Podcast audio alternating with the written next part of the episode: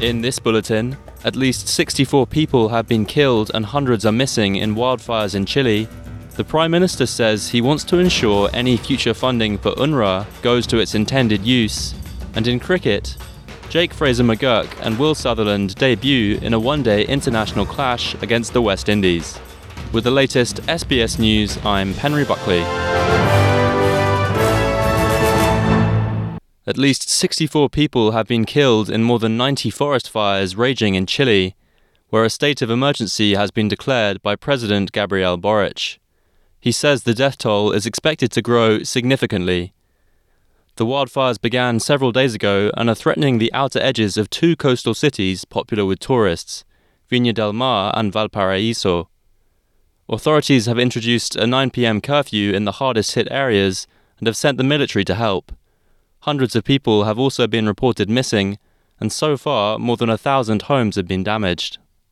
Prime Minister Anthony Albanese says his government is investigating allegations some employees of the United Nations Palestinian Refugee Agency took part in Hamas's attacks in Israel on October the 7th.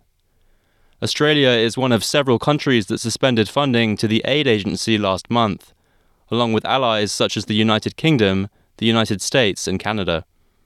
The UN has dismissed nine of the 12 employees accused of taking part in the attacks in Israel. Two others are reported to be dead, and one is still working for the UN. Mr. Albanese has told the ABC he wants to ensure the government knows the exact use of any money provided to the agency. It's an organisation that has had uh, bipartisan support. It's been funded by Australia for a long period of time and has been funded by our like minded allies as well. But we want to make sure that the organisation uh, has every single dollar going to the purpose for which it's given. Relief from the heat is forecast to arrive in the southeast of the country, with southerly winds and below average temperatures expected for Melbourne and Adelaide.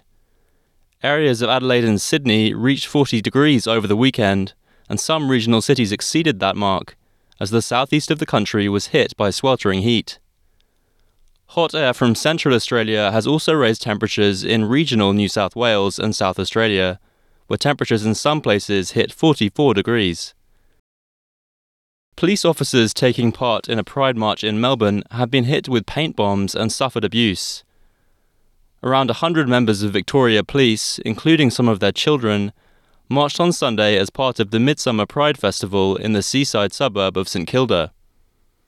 Victoria Police say they were confronted by up to 50 protesters shortly after the march began.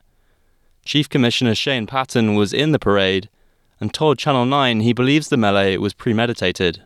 Their conduct I have nothing but contempt for it. Um, yes, someone is in a pig's head. This was a next level next level elevation. Um, it was clear, their intent was clear, it was pre planned. A major manhunt continues for a man who stabbed an elderly woman to death in a shopping centre car park near Brisbane this weekend. The 70 year old had finished grocery shopping with her granddaughter at Redbank Plains near Ipswich when she was stabbed in the chest by a man in the centre's underground car park. She died at the scene a short time later after attempts to revive her failed.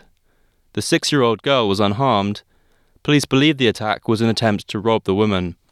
Queensland Premier Stephen Miles says the police search for the perpetrator continues. It is an abhorrent crime, a terribly violent crime, uh, a crime committed, it sounds like, in front of a very young relative of the victim. I know our police are working just as hard as they can to catch to catch this perpetrator and no doubt, no doubt the courts will take this crime as seriously as I do. In cricket, Australia has introduced two more international debutants in Jake Fraser McGurk and Will Sutherland, as they won their second ODI against the West Indies, securing a series victory. West Indies captain Shai Hope won the toss ahead of Sunday's second match at the SCG, but the hosts closed out the series with an 83 run victory, following their eight wicket triumph in Melbourne on Friday. Star paceman Josh Hazlewood came in for his first ODI since last year's triumphant World Cup campaign after joining the squad on Saturday.